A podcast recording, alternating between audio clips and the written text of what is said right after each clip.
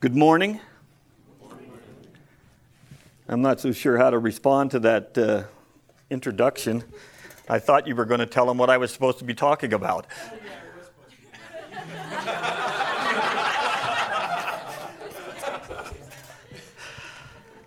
but what you said was great. I appreciate it very much.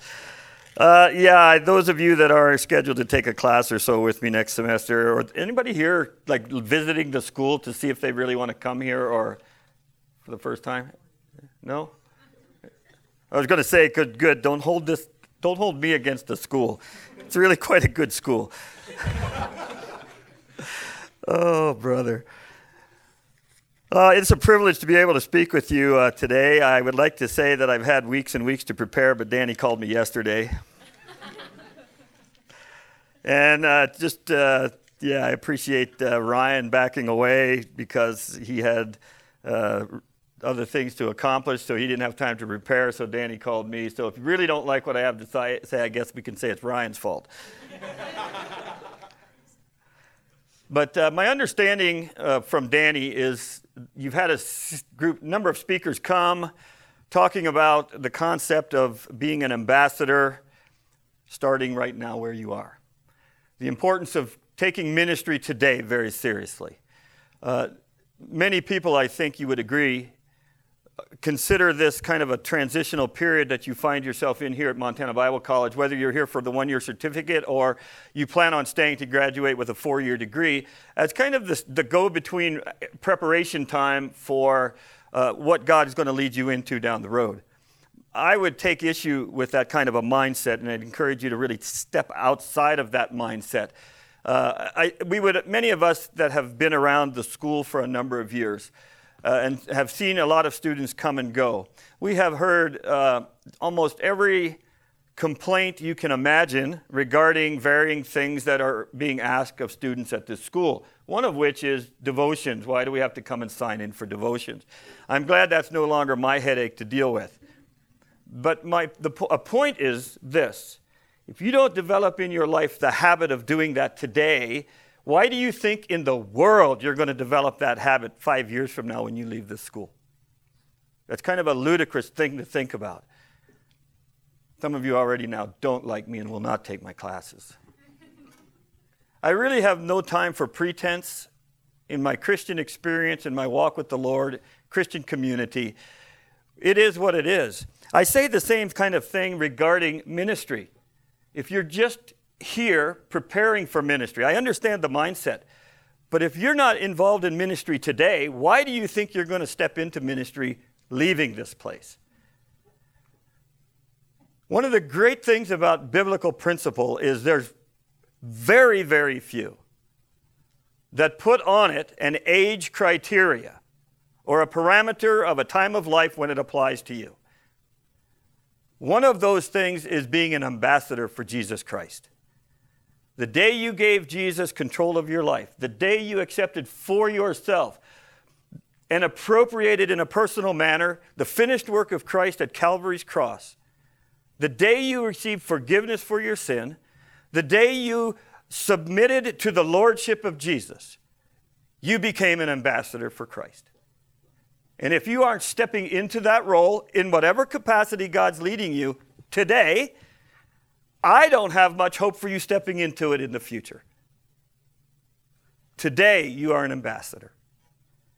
My wife and I have spent a lot of years in ministry. We're old people. I'm looking around here. I don't know if I'm the oldest one in this room or not, but I suspect maybe I am.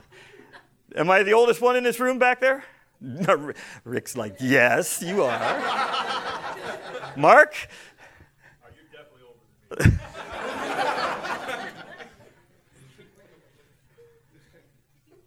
so we've been around ministry for a lot of years. Uh, but man, it's really different being in ministry today than it was, say, nearly 40 years ago. When I finished undergrad school and we, you know, we were a married couple less than a year at that time, went away to candidate school and stepped into the world of full time vocational missions uh, as church planting missionaries with North American Indigenous Ministries. Uh, my first experience with that was in 1976, as between my freshman and sophomore year in college.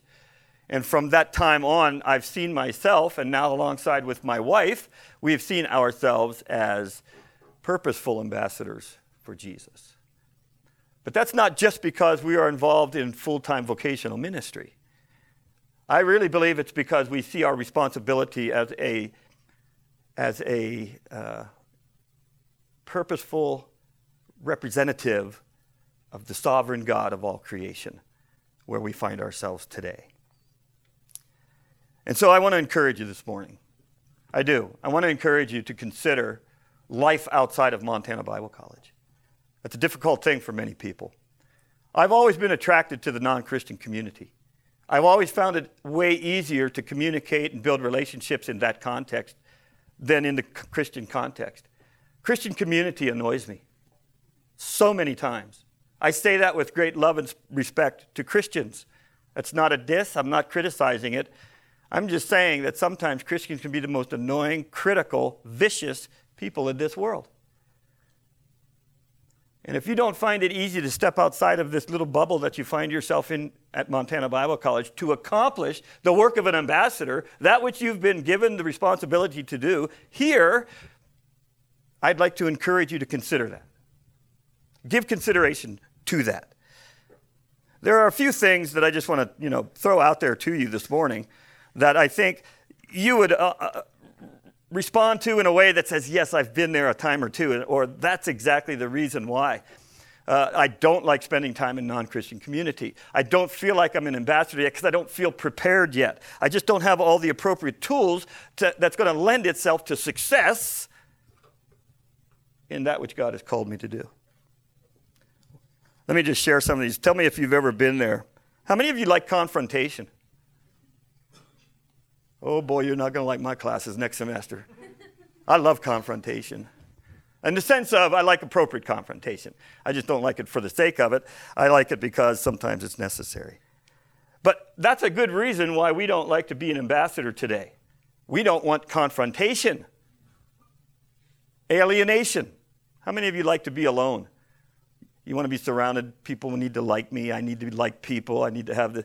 I could be satisfied from now till Jesus comes back, sitting in my basement by my wood stove with a dim light on in the corner, and just people leave me alone. But I can't. I can't be satisfied with that. I really can't. I like that. I mean, I'm a big mouth, social, outgoing guy.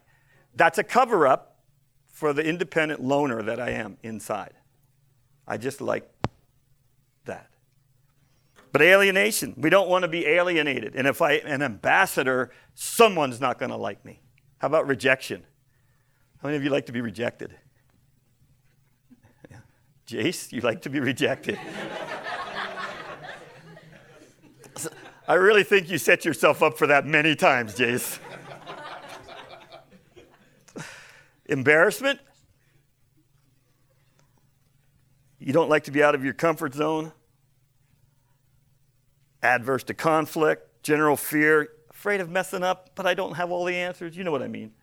These are just some reasons why this concept of being the ambassador today, in the context we find ourselves in, wherever that is, we just want to avoid it a little bit. Somebody's going to know my imperfections and use them against me. Oh boy. Afraid of offending someone. I should probably be more concerned about that than I really am. Only those students that have had me for a class are laughing right now. the view non Christians have of Christians, that, that's going to keep me from being an ambassador for. I don't want to be associated with the religious elite. Lack of knowledge, that's one that we all face. You know what? Let me just say something to that.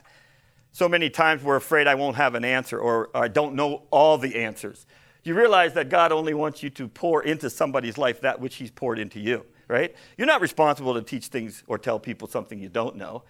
You are responsible to give that which you do know. And all of you have exponentially grown way beyond where you were when you first got here. So you're way ahead of the game in that regard. But I'm not qualified. I don't know the word enough. I won't know what to say. Not sure how to handle somebody when they challenge me. You ever been challenged? Somebody really just take you to task, and you just, at that moment, it's like, oh boy, I just back up. I don't have enthusiasm for evangelism, apathy, I just don't care. Or I just don't want to spend time with non Christians. I'm not so sure you're reading the same Bible as I'm reading. Because spending time with non Christians is exactly what we're called to do. Yes, we're supposed to be involved in Christian community, encourage one another, build up the body, edify one another. I could go on and on with the near 27 reciprocal commands of the New Testament that we are obligated to comply with. But we are called very specifically to spend time as ambassadors with people that are not of the same community we find ourselves a part of. That's what an ambassador is the non Christian community. Salt and light. That's what you're asked to be. Salt and light. That's what you're asked to be. I want to encourage you this morning to look at your opportunities that you have in the workplace, with family or relatives, with your non Christian friends, in restaurants, wherever. And I don't mean just kind of the uh, kind of forays in and out kind of things. The opportunity to develop relationship in non Christian communities is really, really important as an ambassador. Let me just share with you uh, some important things that I think, and if you've heard this all before, which I'm sure you have, I'd encourage you to hear it again with new ears. I doubt if I'll say anything this morning that you haven't already been told or haven't already heard, but I hope and pray God encourages you with something new. I want to look at the life of Paul in particular in how he saw himself as an ambassador or as a commissioned representative, if you will, of his Savior. He evangelized, if you will, as a commissioned representative of Jesus. That's pretty powerful, to be quite honest. No matter what your political view is right now, uh, in this divisive political climate that we find ourselves in today, Ambassadors of the United States around the world are going as commissioned representatives of the sovereign that is the United States of America. And I'm saying that so you understand the authority with which you go as a commissioned representative of the sovereign God of all creation. That is your authority. I don't mean to, I vowed I wasn't going to kind of go to preaching, but I might. A commissioned representative, and that includes three things it includes being a good steward, it includes being an honest herald, not herald, herald, and an ambassador. So, what does it mean to be a steward in the concept of this idea of going out into the world? A good steward. What would we be a good steward of? You can raise your hand and answer. You don't need to raise your hand. What would we be a good steward of? Exactly. Exactly. Has nothing to do with money. That's what we think about when we talk about good stewardship. But the way Paul saw himself, and I think the way we should see ourselves, is as a good steward of what we have received in the good news of Jesus Christ. That starts today. If you haven't begun that process, then you need to be a good steward of it today. A couple of passages of scripture that I'd share with you.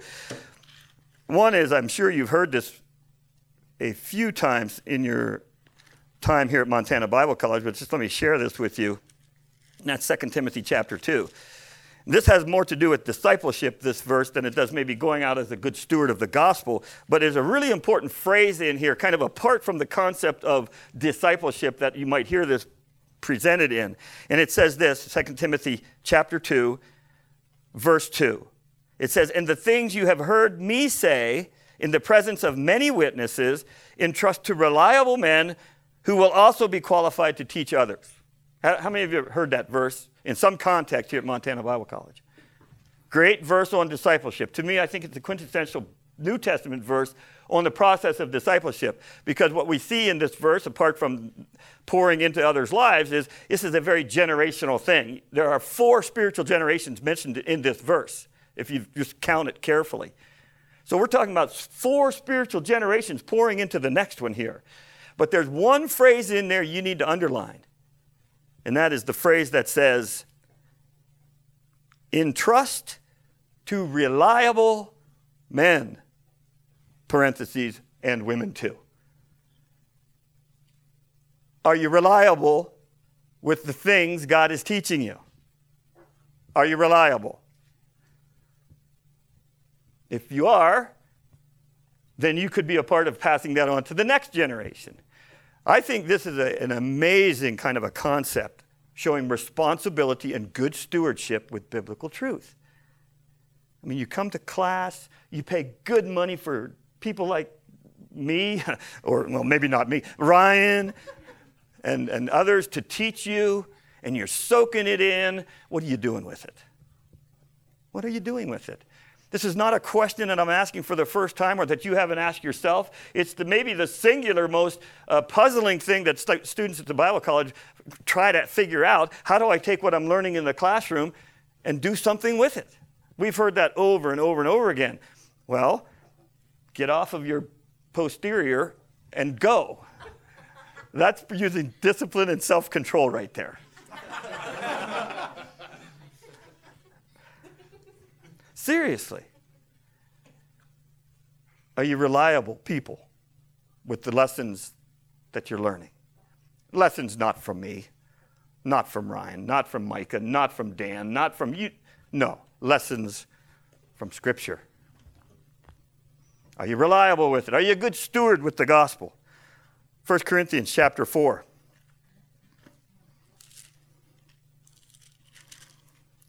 verse 1. It says, So then, men ought to regard us as servants of Christ and as those entrusted with the secret things of God.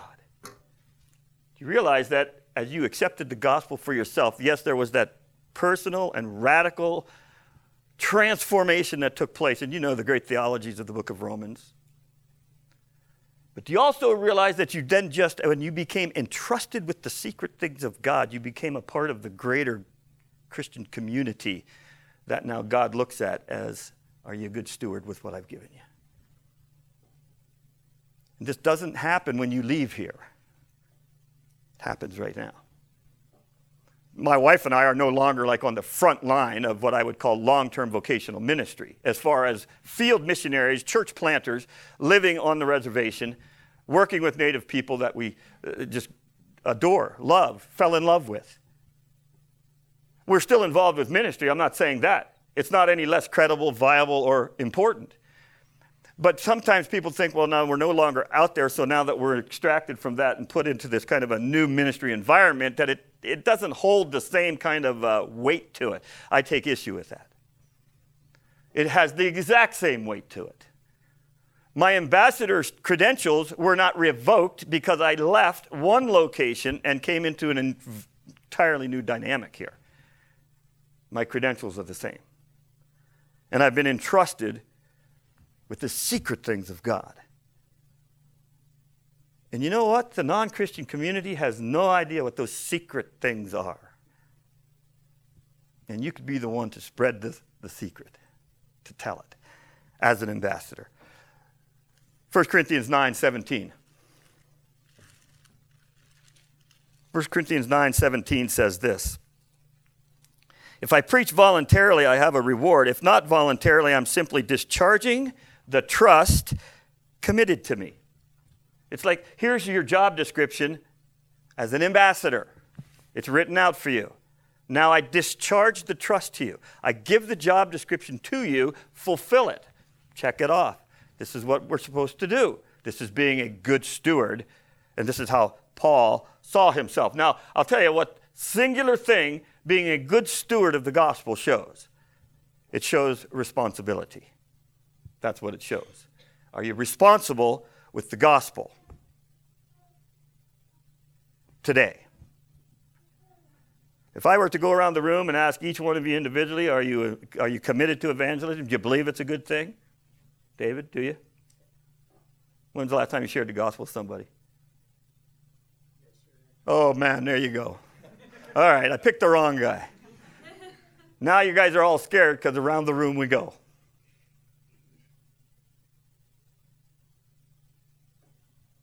Are you responsible?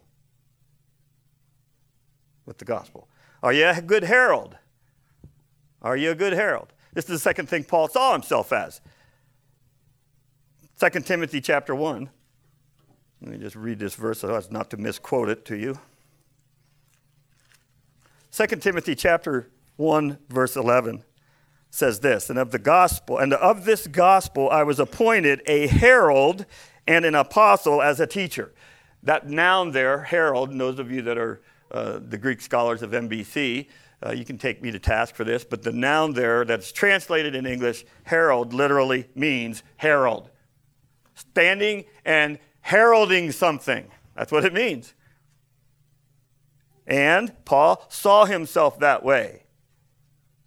He saw himself as Christ's herald. Right? We sing the Christmas song. We're about ready to get into the Christmas season. Hark, the herald angels sing. Right? These guys floated down, or however it happened. I have no idea. I wasn't there. I'm not that old. and they heralded something. What was it? Yeah. Born to you this day in the city of David. I don't know what kind of what kind of accents do angels have, you think? Yeah, I don't know. I was going to try to sound like one, but I've never been accused of uh, being mistaken for an angel, that's for sure. but they were heralds. They were heralding good news. That's what Paul saw himself as. And an ambassador today, like not five years from now, not next year, but today, do you see yourself as a responsible herald? One who's been given the opportunity to be a proclaimer of good news. Now, I don't know, how, how many of you might have uh, uh, trekked across the uh, 19th Avenue here a few weeks back and went over on campus when those guys were over there being really angry with people? Anybody go over there and listen to them? What did you think of all that? Uh, I thought it was an awesome opportunity to like ask the crowd uh, what they thought about it. What did you think about them, though? What I think about them. Yeah. I enjoyed it. I, I Did you see them as heralds? Yeah. I mean, there's all kind of heralds out there. No one's asking you to go stand on a street corner and do public preaching, although if you've never done it, you should really do it just once, just to get reaction from people. Right? It's fun. You know, just stand on a little box somewhere and start shouting the good news. That's kind of what we're asked to do. And now I might be cutting my own throat here because now you know you don't want to do that. You'd like to be a subversive herald. you want to you want to be a herald who whispers. No one is asking you to be an angry herald.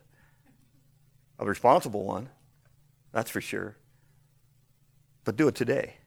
Paul saw himself that way, and he I believe with all my heart that really showed the authenticity of Paul in doing that. If being a good steward showed responsibility, I think being a herald showed authenticity. It showed that whatever was transforming him on the inside was now working itself out and he couldn't he could not keep it to himself he took his responsibility of a herald seriously because it was an authentic change going on there dramatic change third thing was obviously an ambassador the authorized representative of a sovereign i find great comfort in this I find great comfort in being an authorized representative of the sovereign God of all creation. The contract has been signed, and I will never get fired from it. Ever. One who speaks on behalf of another. That's what I said previously. The United States of America has ambassadors around the world. They're not there proclaiming themselves, they are speaking on behalf of the United States of America. That's how we should see ourselves as ambassadors for Christ. Representatives of a sovereign and people who speak on behalf of another. So, what do you think God wants people on this earth to hear from Him? Not your message, but his message. Because your responsibility is to speak on behalf of God. And just a little sidebar notation in that sometimes your life speaks so loudly in opposition to the message of God that people can't hear what you say. So be careful. Be careful how you live your life so that when the words of the, rep, of the sovereign come out of your mouth, it is represented accurately. That starts today, not when you leave here, not down the road. This is how Paul saw himself as an ambassador wherever he was. Yes, he was just a simple, you know, Jewish man. And I say that, uh, you know, complex but simple. He saw himself as a, a, Jewish man who was transformed by the proclamation of the gospel to his life, and he responded to it. Then he embraced it and became a good steward of that message, a great herald, and commissioned representative of the sovereign. That shows authority. There are people in this world today who are doing things they have no business doing. Politicians, teachers, administrators, garbage collectors, millennials. there are people doing things they have no business doing. They have no authority to do it. Or they think they have authority just because they think they do. But let me assure you of this one thing. As a proclaimer of the gospel of Jesus Christ, today, where you find yourself, you go with the authority of the sovereign God of all creation. That is your authority. So when you proclaim something like John 14, 6,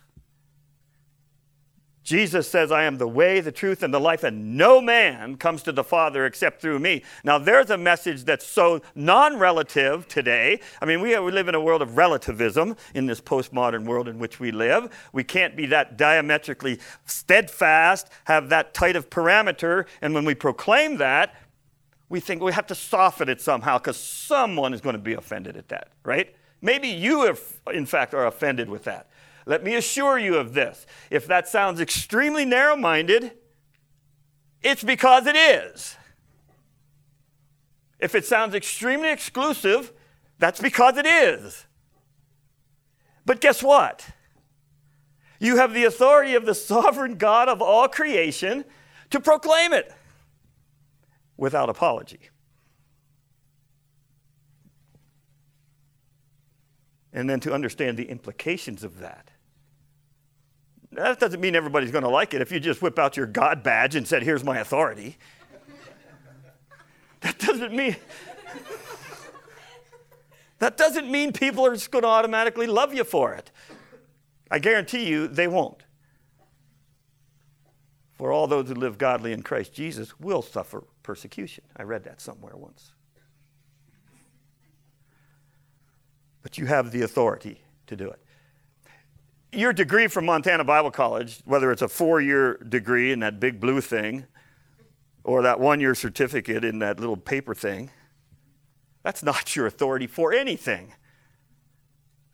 It's really not. Other than to get mocked and to get laughed at. That's what that gives you authority for.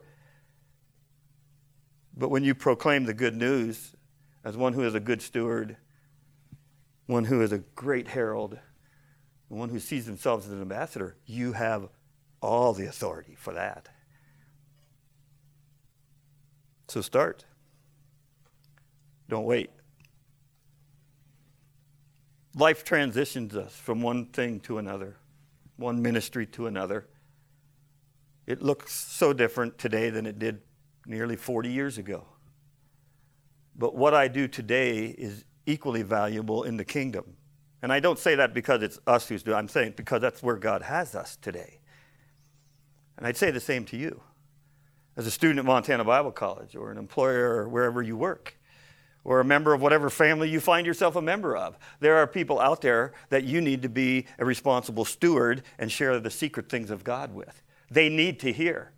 You need to be that salt and light today, not five years from now.